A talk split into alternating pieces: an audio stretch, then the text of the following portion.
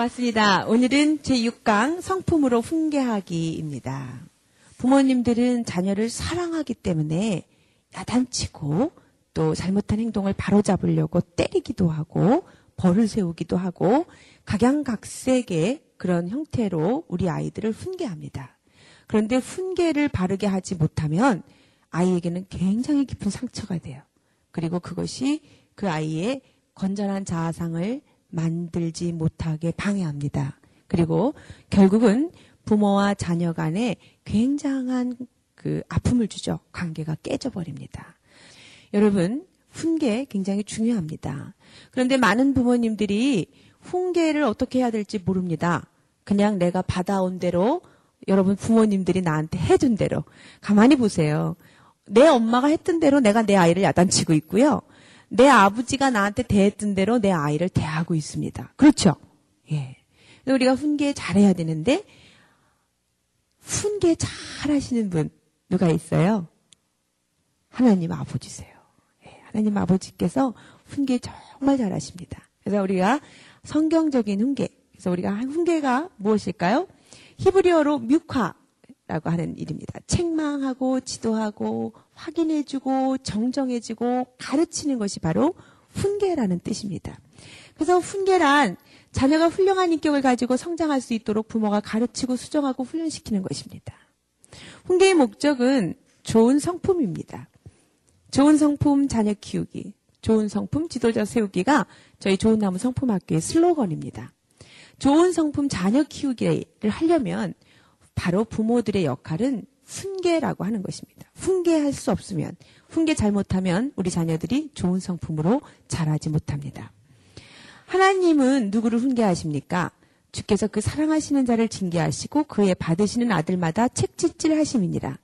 하나님은 사랑하는 사람을 책짓질하고 사랑하는 자를 훈계하신다고 했습니다. 그래서 사실은 우리가 훈계하는 대상은 우리가 정말 사랑하는 자녀이기 때문에 하는 것인데 그 방법이 잘못되었을 때 참 많은 어려움을 갖게 되는데, 왜 사랑하는 자를 훈계하십니까? 오직 하나님은 우리의 유익을 위하여 그의 거룩하심에 참여케 하시기 위해서. 그래서 좋은 성품을, 하나님의 성품을 담게 하기 위한 가장 그 효과적인 방법은 훈계입니다. 자, 그래서 많은 어머님들이 사실 이 징벌과 훈계가 그 혼동돼 있어요. 제가 왜 훈계 어떻게 할까라는 책을 썼는지 지난 시간에 아마 잠깐 말씀드렸을 거예요. 저희 남편도 아주 굉장히 열심히 있는 크리스찬입니다. 이 말씀을 얼마나 좋아하는지 몰라요. 주께서 사랑하시는 자를 징계하시고 그의 받으시는 아들마다 채찍질하시는.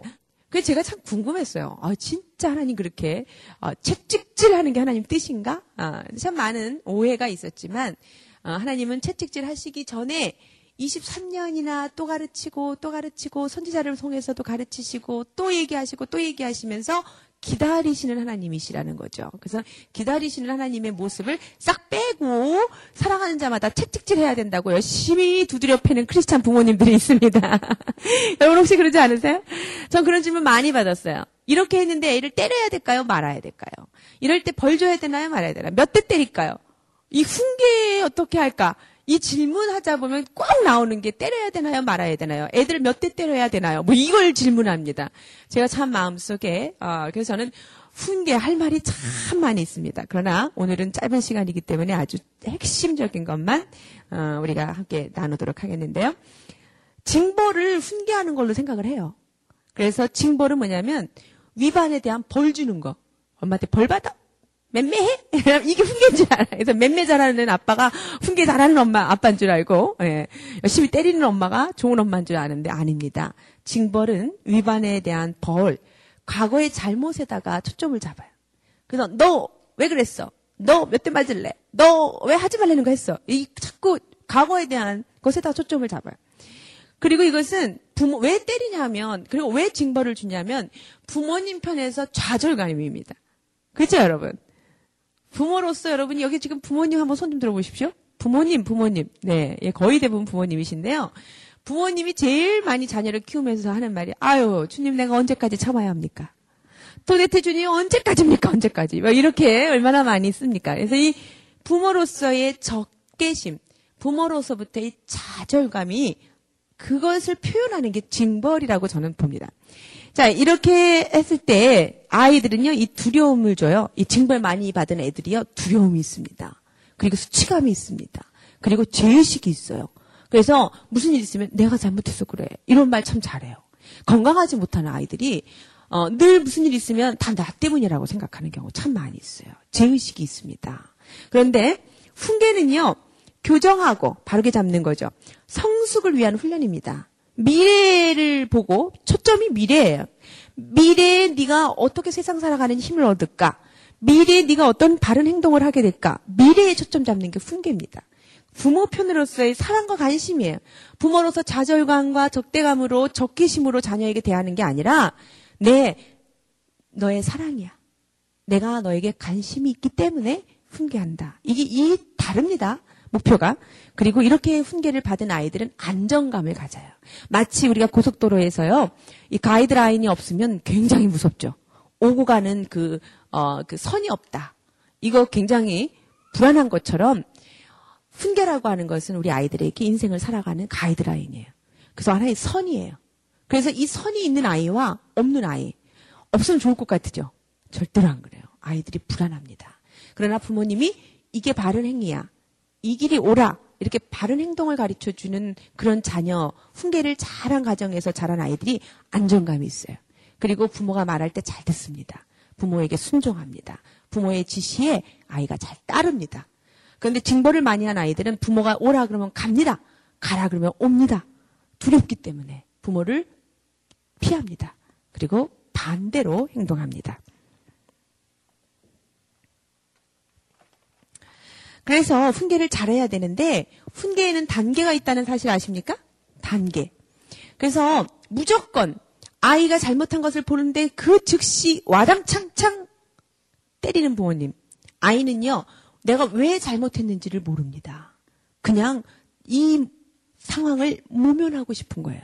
그래서 이렇게 갑자기 아이들을 때리거나 벌을 주는 것은 좋은 방법이 아니에요. 1단계는 지도해야 돼요. 가르침의 단계가 반드시 있어야 돼요. 여러분, 저희가 좋은나무 성품학교에서 가르치는 12가지 주제로 성품들을 가르치지 않습니까? 그게 훈계예요, 사실은. 그게 가르침입니다. 이렇게 해야 한다라고 부모님이 마땅히 행할 길을 아이에게 가르치라. 그리하면 늙어서도 그것을 떠나지 아니하리라. 이 마땅히 행할 길을, 세상 살아가는 그 힘을 가르쳐 주는 거예요. 이 1단계가 있어야 돼요. 그리고 2단계는 그것을 연습해봐야 돼요. 그래서 우리가 doing and being에서는 아이들에게 연습을 시킵니다. 구체적으로 경청이라는 성품을 가르치면 그 성품을 2달 동안 연습하게 해요. 이게 뭐예요? 훈련이에요, 훈련. 그래서 훈련을 계속 반복적으로 하는 시간이 있어야 됩니다. 그래서 여러분이 아이들에게, 얘들아, 우리 집에서는 동생을 때리면 안 돼. 네가 때리고 싶을 때 이렇게 하는 거야. 가르쳐요. 그 다음에는 그것을 훈련해야 돼요. 그래서 이 아이가 이게 몸에 벨 때까지 훈련합니다. 그런데 마지막 단계에서 그렇게 해도 안 될 때 교정이라고 하는 순간을 쓰는 거예요. 교정에는 여러 가지 방법이 있겠죠.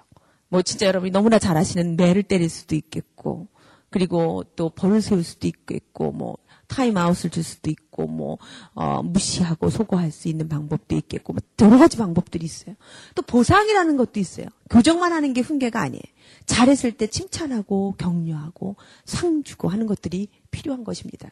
이렇게 이런 단계들을 거쳐야 이게 올바른 훈계예요. 그런데 아무것도 가르치지 않고 있다가 갑자기 아이의 행동을 보고 등짝을 쫙 때리면서 왜 어른한테 인사 안 해? 아이가 깜짝 놀랍니다. 그리고 언제 나한테 가르쳤어? 몰라서 못하는 거예요. 그래서 아이들에게 가르쳐야 돼요. 그리고 아이들은 연약하기 때문에 실수합니다. 눈과 손에 협응력이 없어. 그리고 근육이 잘 발달이 안 돼서 물건을 잘 움켜쥐지 못하고 떨어집니다. 그런데 그걸 가지고 때린다. 이거는 그 때리는 부모님 계셔요. 주변에서 보셨습니까? 있어요. 우리 아이들은 많이 맞았습니다.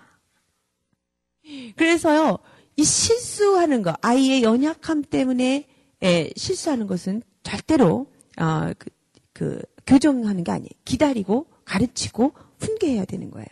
그런데 완벽한 어머니일수록, 그 완벽한 성격을 갖고 있는 사람일수록 아이들의 실수를 용납하지 않아요. 그래서 그 실수까지도 아이들에게 막 이렇게 징벌을 합니다. 그런 아이들은 수치심이 더 심해져요. 그래서 아이가 세상을 향해서 길을 피지 못합니다. 완벽한 부모님 밑에 자란 아이들 불쌍합니다. 그런 아이들 참 좀 많이 봤어요. 그래가지고 일거수일투족 다 완벽하려고 하니까 늘 어머니 앞에서 부족하죠. 그러니까 이 아이는 저 그런 아이 봤어요.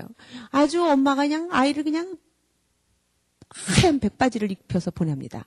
아이들이 유치원에서 놀이터에서요 미끄럼 타지 못해요. 예, 이거 바지 버릴까봐 바지 버려서 가면 엄마한테 혼난다는 거죠. 이렇게 자라는 아이들 봤어요. 그런데 그 아이가 중학교 2학년이 돼도 배변 훈련을 못 하더라고요. 예, 그 아이가 아무 데서나 조절을 못 해요. 그래가지고 초등학교에 가서 또 굉장한 어려움. 왜 그럴까? 심리적인 거예요. 이렇게 됩니다. 굉장히 어려운 거죠. 교정과 보상이 있습니다. 교정의 방법이 있습니다.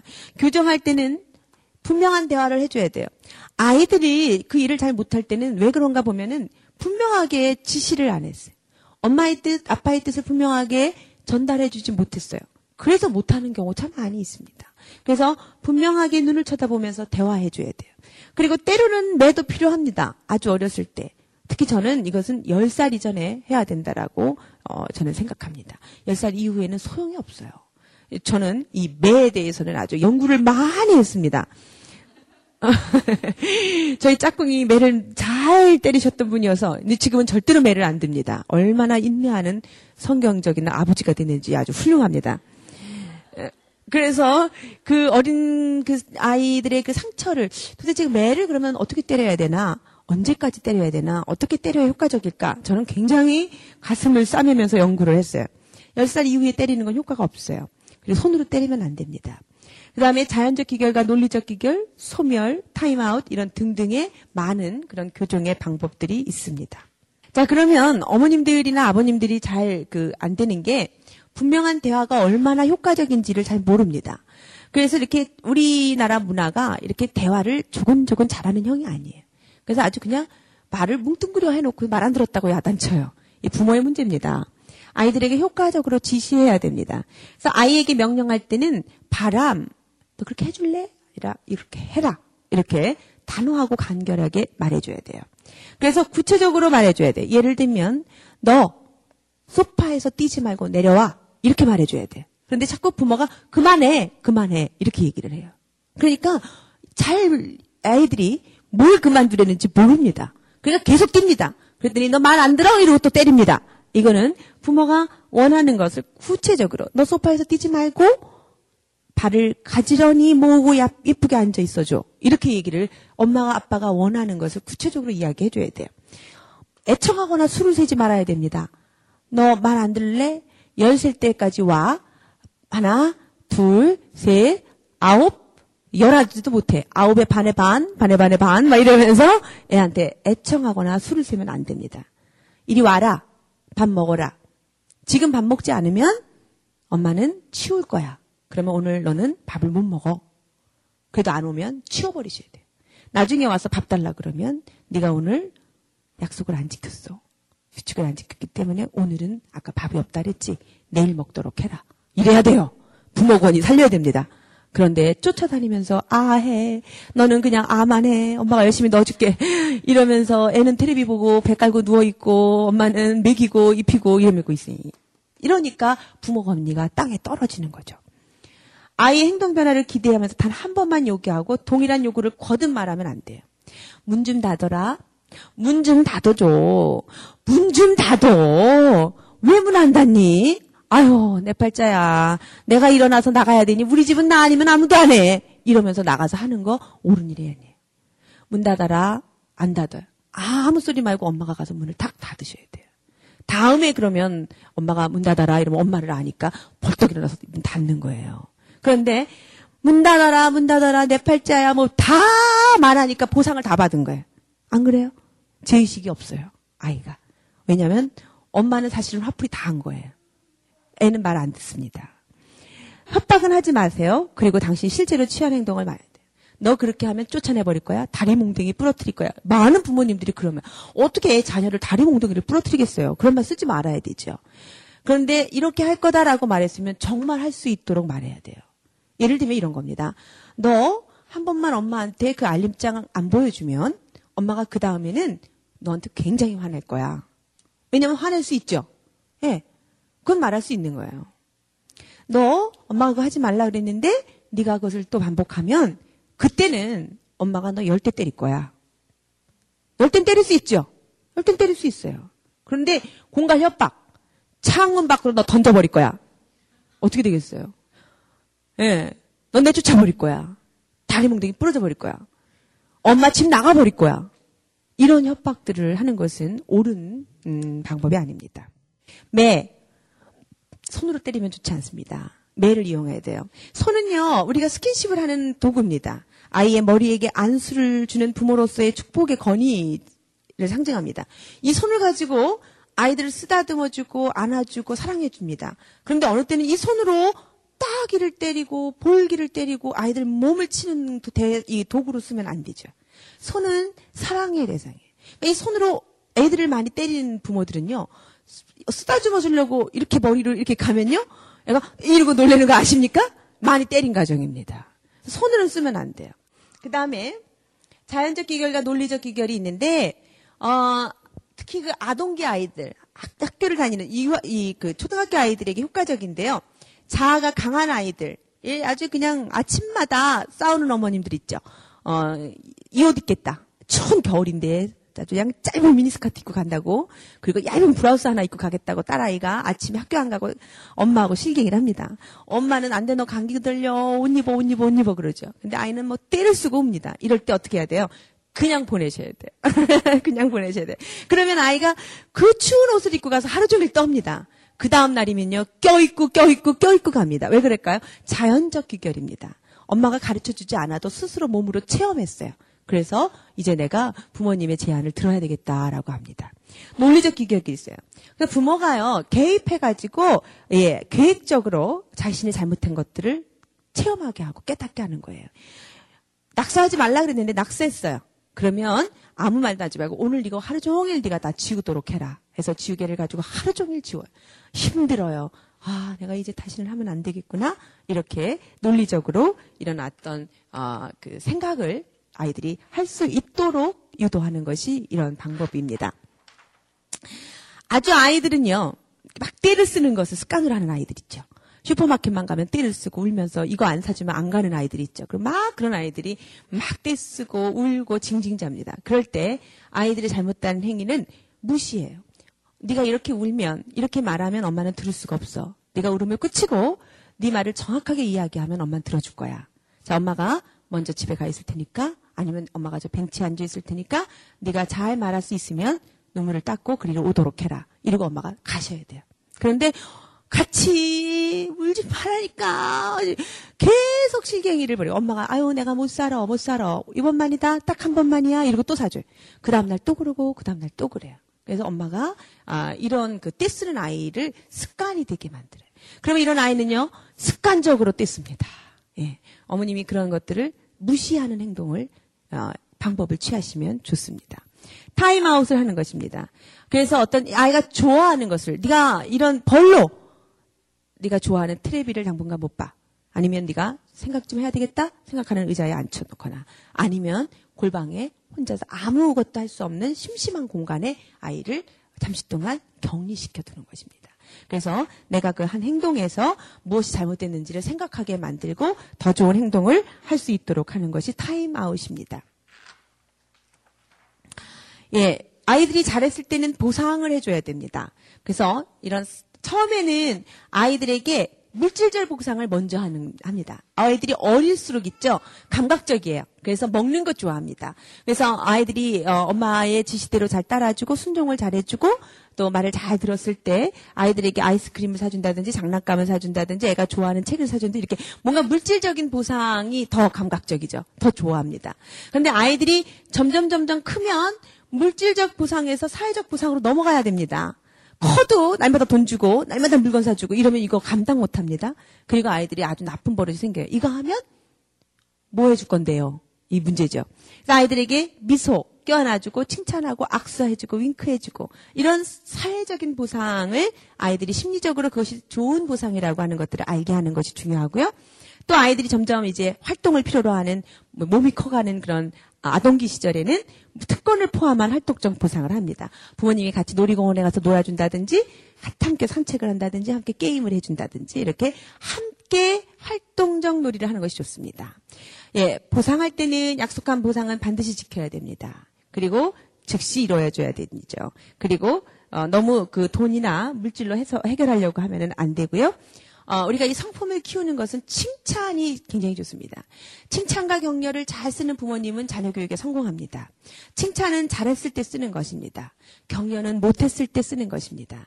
아이들이 잘했을 때는 당연히 칭찬이 나갑니다. 그러나 아이들이 실수하고 실패하고 아이들이 잘 못했을 때 그러나 괜찮아.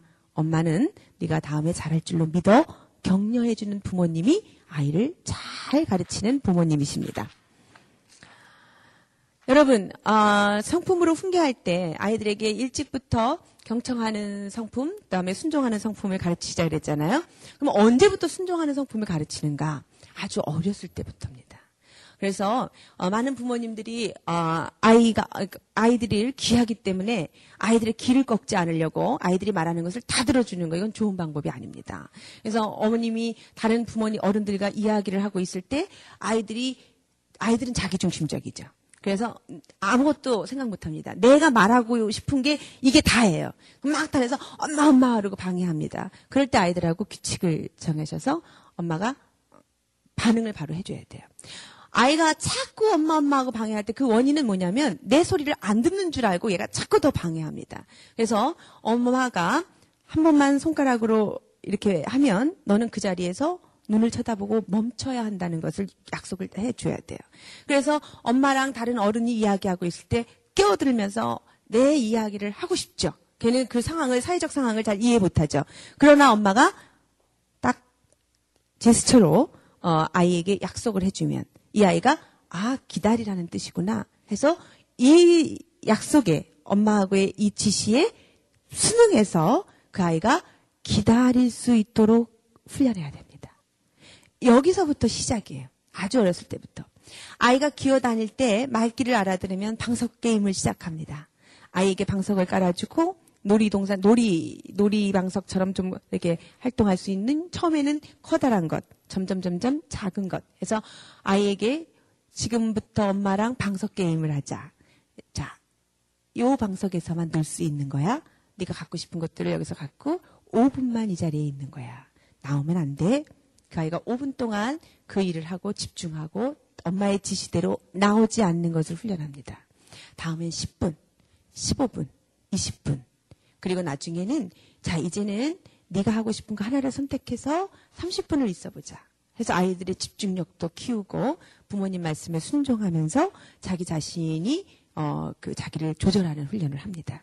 이렇게 크면요. 공공장소에 가서 여기서는 밥을 먹는 곳이기 때문에 뛰어다니면 안 돼.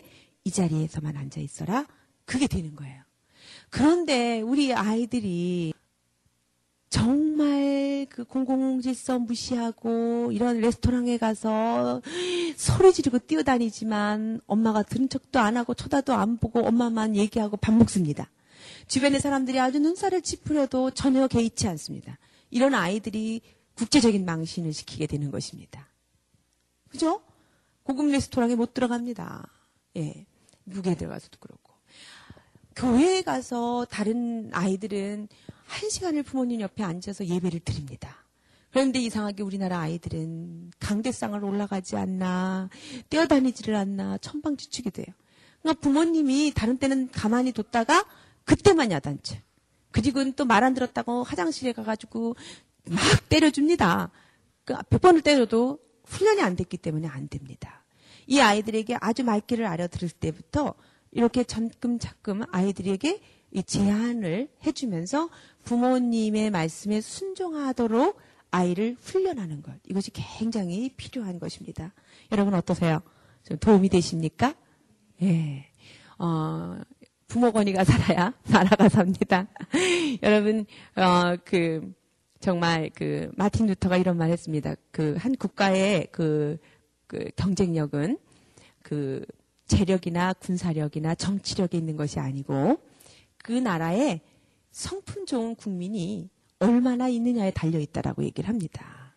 우리가 집에서 아이들을 이렇게 훈계하고 성품을 잘 다스리고 가르쳐서 이 아이들을 훌륭한 성품으로 키워내는 것, 이게 우리가 국가에 공헌하는 일입니다.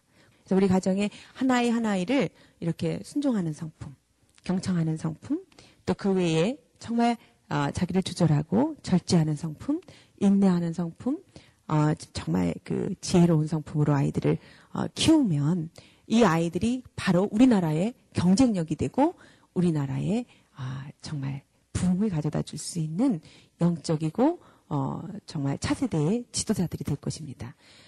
그런 국가의 미래가 우리 부모님들 손에 달려 있습니다.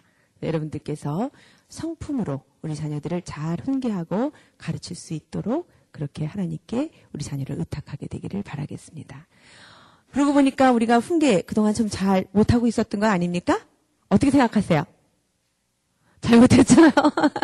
네, 그러면 늘 우리가 잘못한다는 하고 있다는 것을 알고 있다라고 하는 그 시점부터가 중요하기 때문에 우리 하나님 아버지께, 하나님, 내가 참 자녀를 그러고 보니까 그동안 잘못 키웠습니다. 하나님께 용서를 구하고, 그러면서 우리가 힘을 주셔서 우리가 이 일을 잘 감당할 수 있도록 하나님 나라 갔을 때 잘했다 칭찬을 받는 그런 부모님들이 되시기를 바랍니다. 그래서 하나님, 나는 참 한 것 없지만 그러나 주님 나라의 백성을 위하여 내게 주신 내 어린 자녀를 주의 교양과 훈계로 잘 양육하고 왔습니다라고 주님 앞에 고백할 수 있도록, 우리 가정의 자녀들을 성품으로 훈계할 수 있도록 여러분이 함께 기도하는 시간을 가졌으면 좋겠습니다. 하나님 아버지, 하나님을 대신하여 위임받은 자로서 부모의 위치에 서게 하신 것을 감사합니다. 그런데 하나님, 우리가 참 지혜 없이 우리가 잘 몰라서 우리 자녀를 실족케 하고 노엽게 했던 것을 용서하여 주옵소서. 이제 주님이 주신 교양과 훈계로 우리 자녀를 잘 가르칠 수 있도록 우리를 도와주시옵소서. 네. 이 모든 것을 알게 하신 주님을 찬양하며 예수님의 이름으로 기도했습니다. 네. 아멘.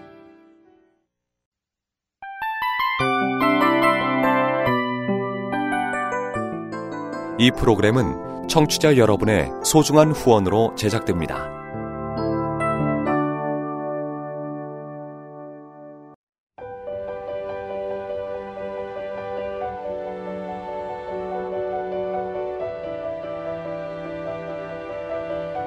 세상에는 수많은 교회들이 있지만 더 깊이 있는 말씀 강해를 찾기 위해 크기로만 교회를 선정하지 않습니다.